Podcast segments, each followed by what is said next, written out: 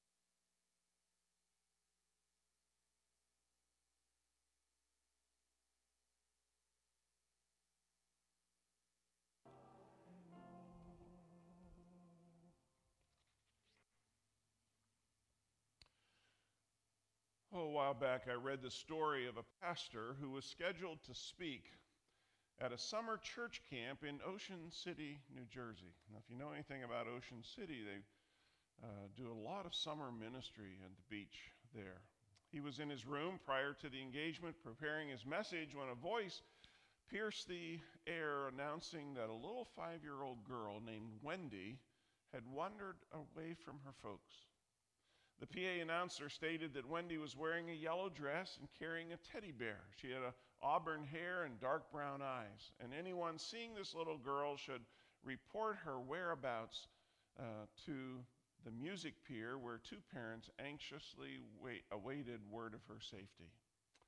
As he paused to look out his window, it seemed as though no one uh, of the thousands of people strolling up and down the famous boardwalk heard or responded or even cared that Wendy was lost.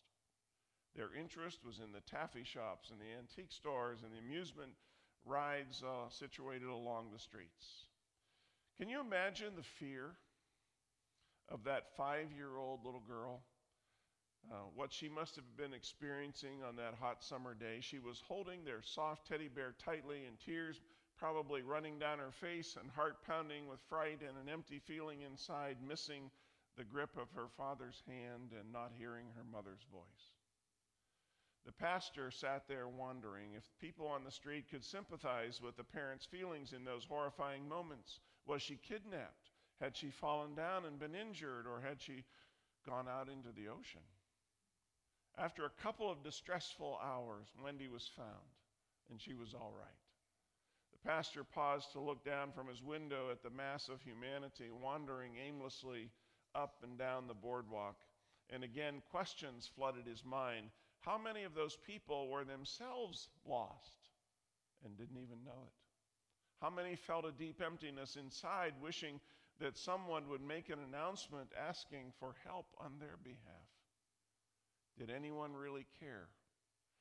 Did anyone know their feelings? How many of them knew about a heavenly Father who would gladly hold their hand. The insightful gospel story this morning from Luke 15 tells us this Tax collectors and other notorious sinners often came to listen to Jesus teach. This made the Pharisees and the teachers of religious law complain that he was associating with such sinful people, even eating with them. So Jesus told them this story. If a man has a hundred sheep and one of them gets lost, what will he do? Won't he leave the 90 and nine others in the wilderness and go to search for the one that is lost until he finds it? And when he has found it, he will joyfully carry it home on his shoulders. And when he arrives, he will call together his friends and neighbors, saying, Rejoice with me, because I have found my lost sheep. In the same way, there is more joy in heaven over one lost sinner who repents and returns to God than over 99 others who are righteous and have stayed straight away or haven't strayed away. Or suppose a woman has 10 silver coins and loses one. Won't she light a lamp and sweep the entire house and search carefully until she finds it? Now, you may ask, what prompted this story? Well, there was a smear campaign being conducted against Jesus. But unlike many of us, Jesus never answered mudslinging and um, Instead, he responded with gentleness.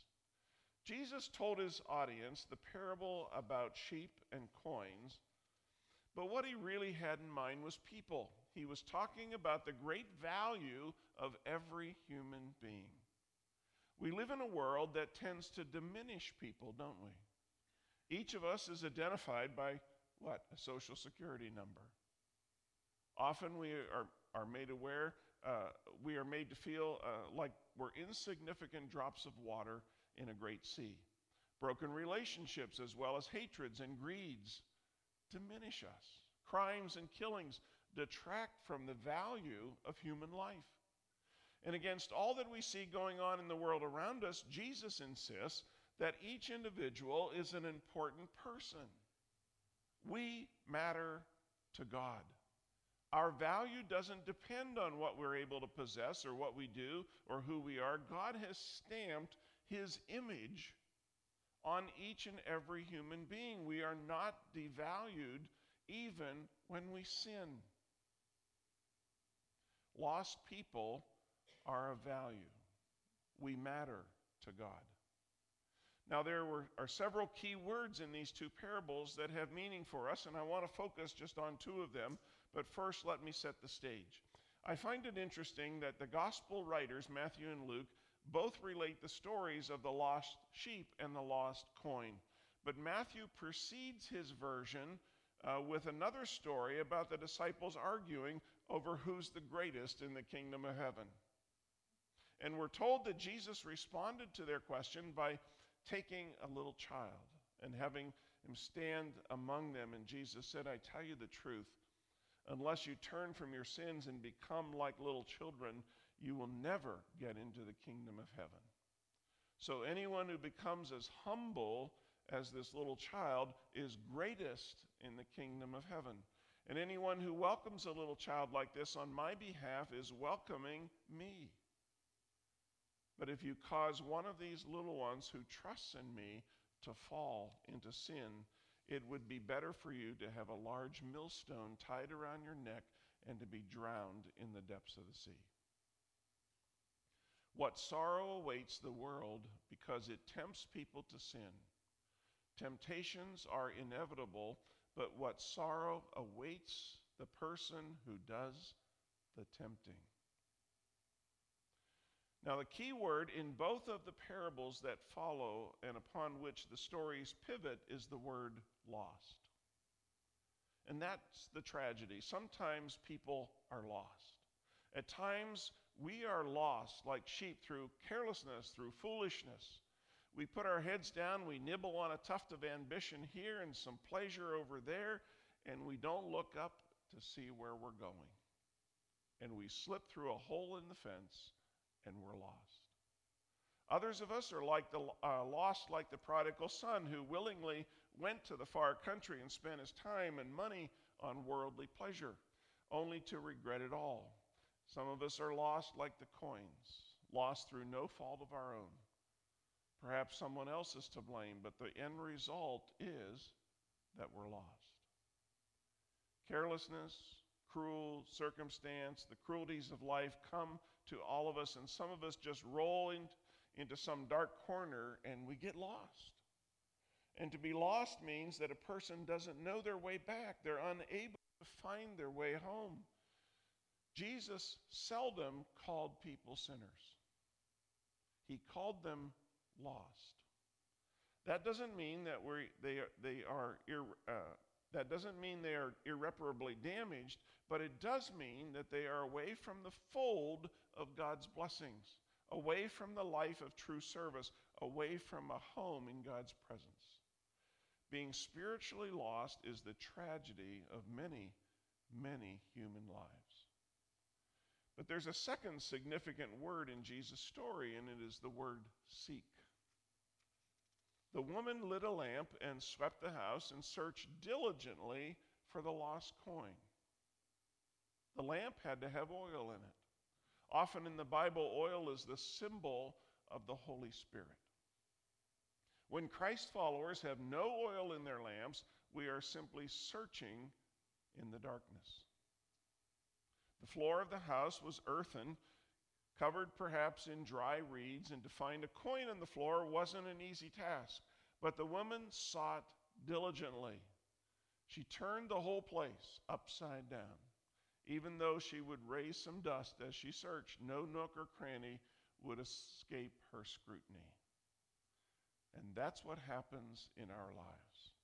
Sometimes the Lord has to disturb the floor on which we stand in order to get our attention and to find us. Sometimes He has to turn the furniture of our lives upside down. It may be in the context of a job loss, or a broken relationship, when we experience pain or hurt. And yet, in each of those things, in joy and sorrow, in good fortune, in misfortune, in aspiration or inspiration, God is reaching out to us. See, the Lord sweeps into every corner of our lives, and He assures us of His presence, seeking us when we feel lost. I believe that these stories of Jesus had meaning for the audience of His day but have something significant to say to the church as well, the church of the 21st century. First, Jesus is teaching us about the character of the church, the community of faith that he is creating. The values of the kingdom of heaven are very different from the values of the world. We, we who are in the church are to express our relationships with each other in the context of the relationship with Christ. That is, we don't relate to each other alone, but in the sense of our unity in Christ. Apart from Christ, in our relationships with each other, we can become guilty of intimidating, uh, manipulating, coercing, misusing other people. However, in and through Christ, each one of us is free to encourage each other, to build each other up because we have each other's best interest at heart. See, the love of Christ is what binds us together and seeks the best for one another. Now, secondly, Jesus is teaching us about Christian ethics. He's talking about the personal and social aspects of community life. He's saying that there is nothing cheap, there's nothing insignificant about the Christian life. On the contrary, it's costly because we're called to fully identify with Christ and his suffering love. We are a community of redeemed people, a fellowship of forgiven people. And if we are unwilling to forgive others who have wronged us, we are lost from the community of the redeemed. That is a significant statement. We are a community of redeemed people, a fellowship of forgiven people and if we're unwilling to forgive others who have wronged us, then we are lost from the community of the redeemed. How many of us hold grudges or remember every wrong that's ever been committed against us like it was yesterday? Jesus reminds us that God forgives us and we have no option but to forgive others, or we forfeit our place in the community of faith. But then, third, Jesus is teaching us about the character of greatness. By using a child as an object lesson, he informs those who are listening that we become a member of the kingdom only by being converted and becoming as a child. He doesn't say that we're to act like children, but that we are to have a change of heart and become a, as a child in relationship to God, even as Jesus modeled that child father relationship with God. You see, conversion means there's a change of direction. We find ourselves going our own way in life, but in answer to God's call of grace, we turn and now we're going God's way. It's a total change intellectual, psychological, ethical, relational. Jesus calls it new birth, a new beginning. To repent is to turn back in humility and to open ourselves in childlike humility to receive what God has to give us. It's being changed from being self centered to Christ centered. Jesus is teaching us that God accepts us in our weakness so that we're able to accept others who may appear smaller or weaker. Jesus never minimi- minimized the simple faith of people, and he calls us to respect childlike faith in others. He tells us that we are to care for people, not to harm them with our words or with our actions. And then he warns us that God's most severe judgment will be upon those who cause other people to fall away from the faith. And if by what we say or what we do we cause others to sin or to lose faith, we are in danger of God's judgment, which he describes as being lost and alone without God for all of eternity. It's darkness, it's separation. There's no light, no love, no fellowship, no hope, no God forever. You see, every person matters to God. No one is inconsequential or unimportant. God does not respect one person over another. There are no condescending attitudes in God's kingdom. What a different place our world would be if we had the same attitude toward other people that Jesus did. And yet, that is what we're called to do, isn't it? But how many of us truly live each day we're, like we're trying to live like Jesus?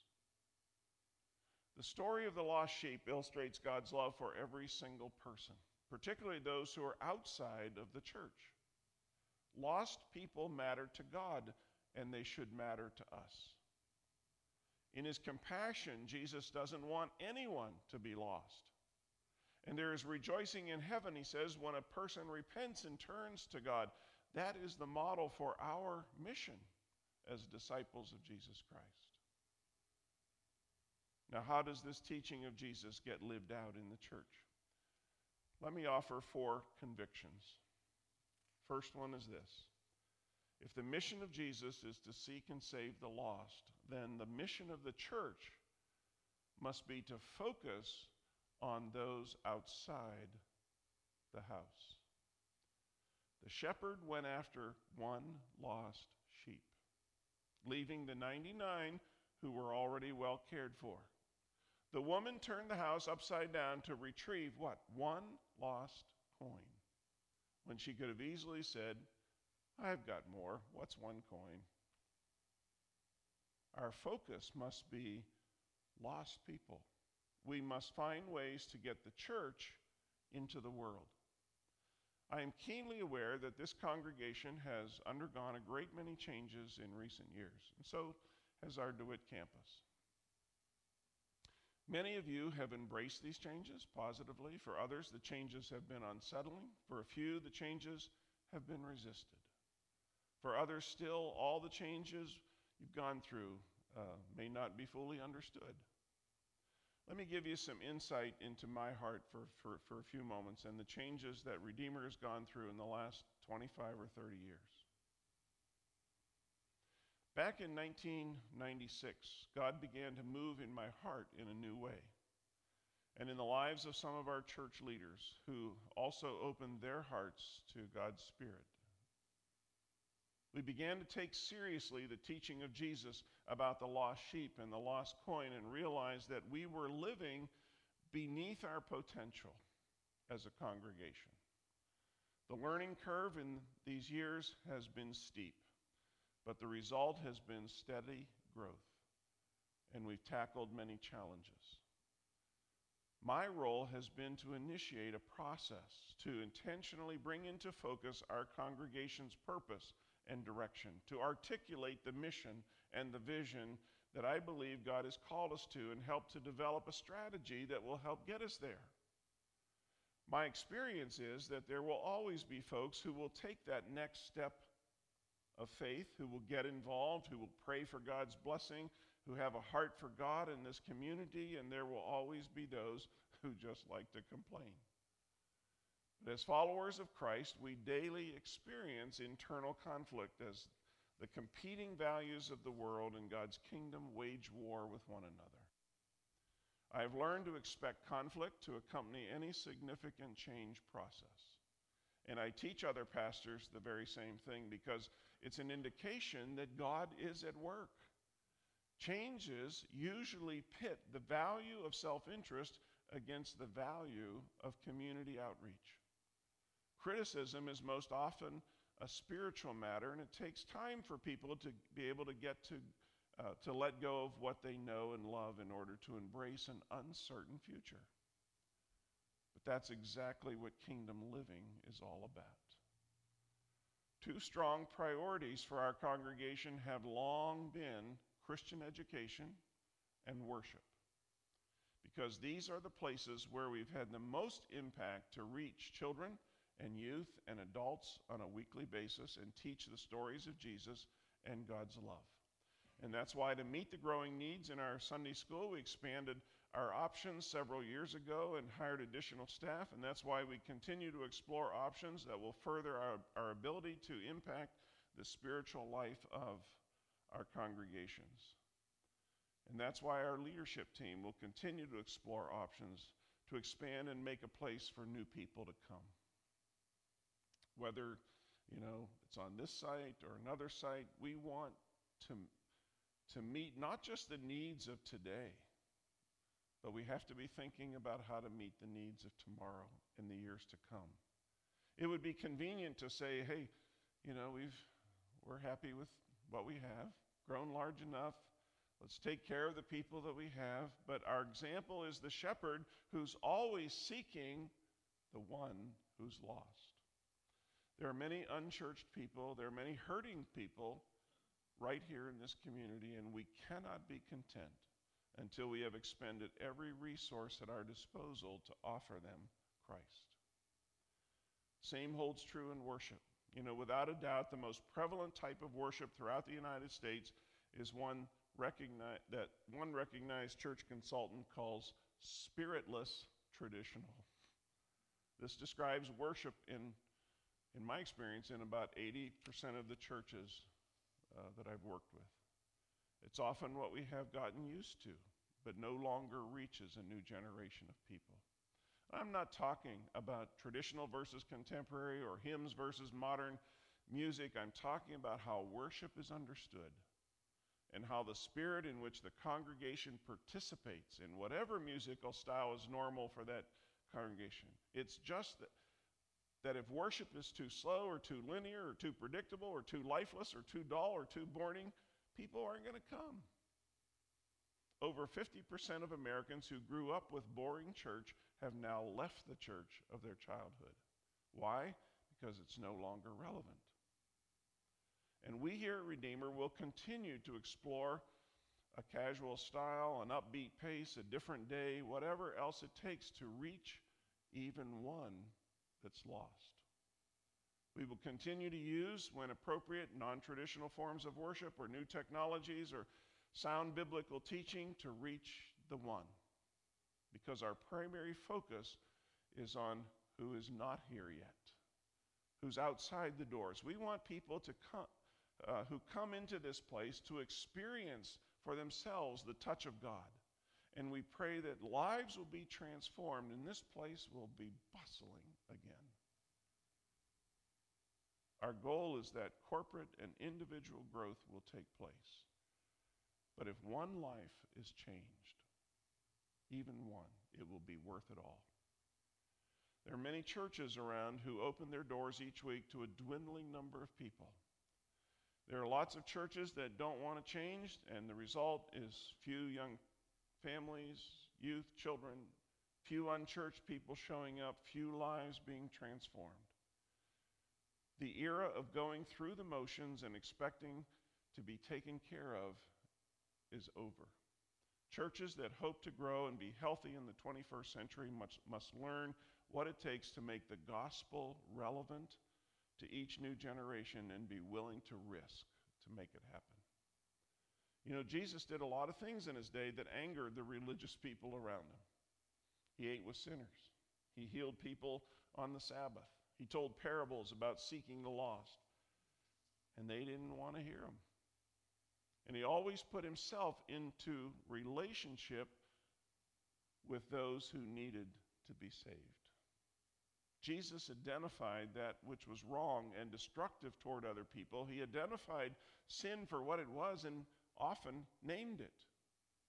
But he also opened a way to new life. In compassion, he is always reaching out to restore us. He doesn't let our wrongs separate us from his love. We too are called to offer others the life of Jesus and to relate to this most postmodern, post Christian culture in which we live. The Apostle Paul said that he tried to be all things to all people so that he might win some of them. And that too is the call of the church today. Christ calls us to be in mission to those who are outside of the fold, to passionately expend all of our energy and resources to reach those who are lost. It's not about the 99, it's about the one. Let's pray. God, we simply ask that you would give us your heart for lost people. Make us a congregation that is fully committed to doing whatever it takes to reach people that are far from you in this community. Help us to make this place a church where the lost can be found. And it's in Jesus' name we pray.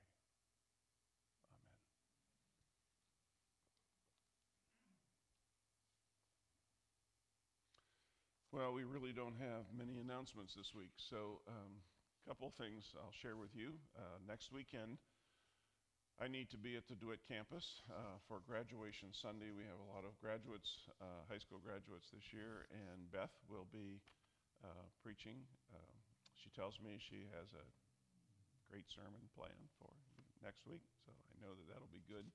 And I appreciate Beth being willing to do that and uh, fill in when I've needed her so much lately. So, um, but I uh, will be back on Memorial Day weekend, and then starting uh, the first weekend of June, we're going to. Um, I've always been fascinated by Jesus' parable stories, and so I'm going to do a series that's going to last for part of the summer, or maybe much of the summer, on the parables of Jesus.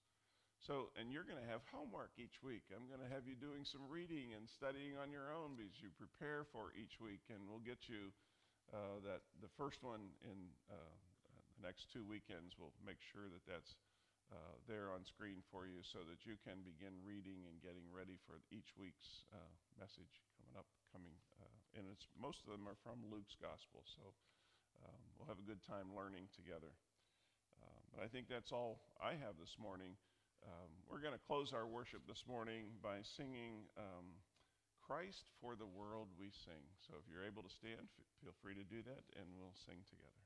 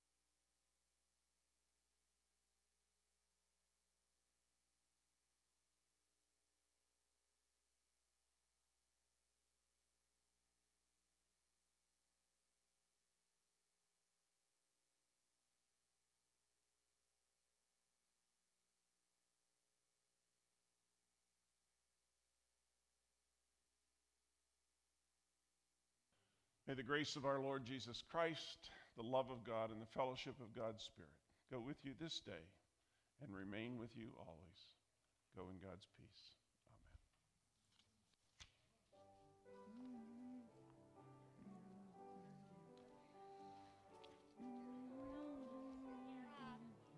Yes. I gotta tell you a little story. Okay. I almost stood up and asked you if I could tell it. When I was a little girl, Okay.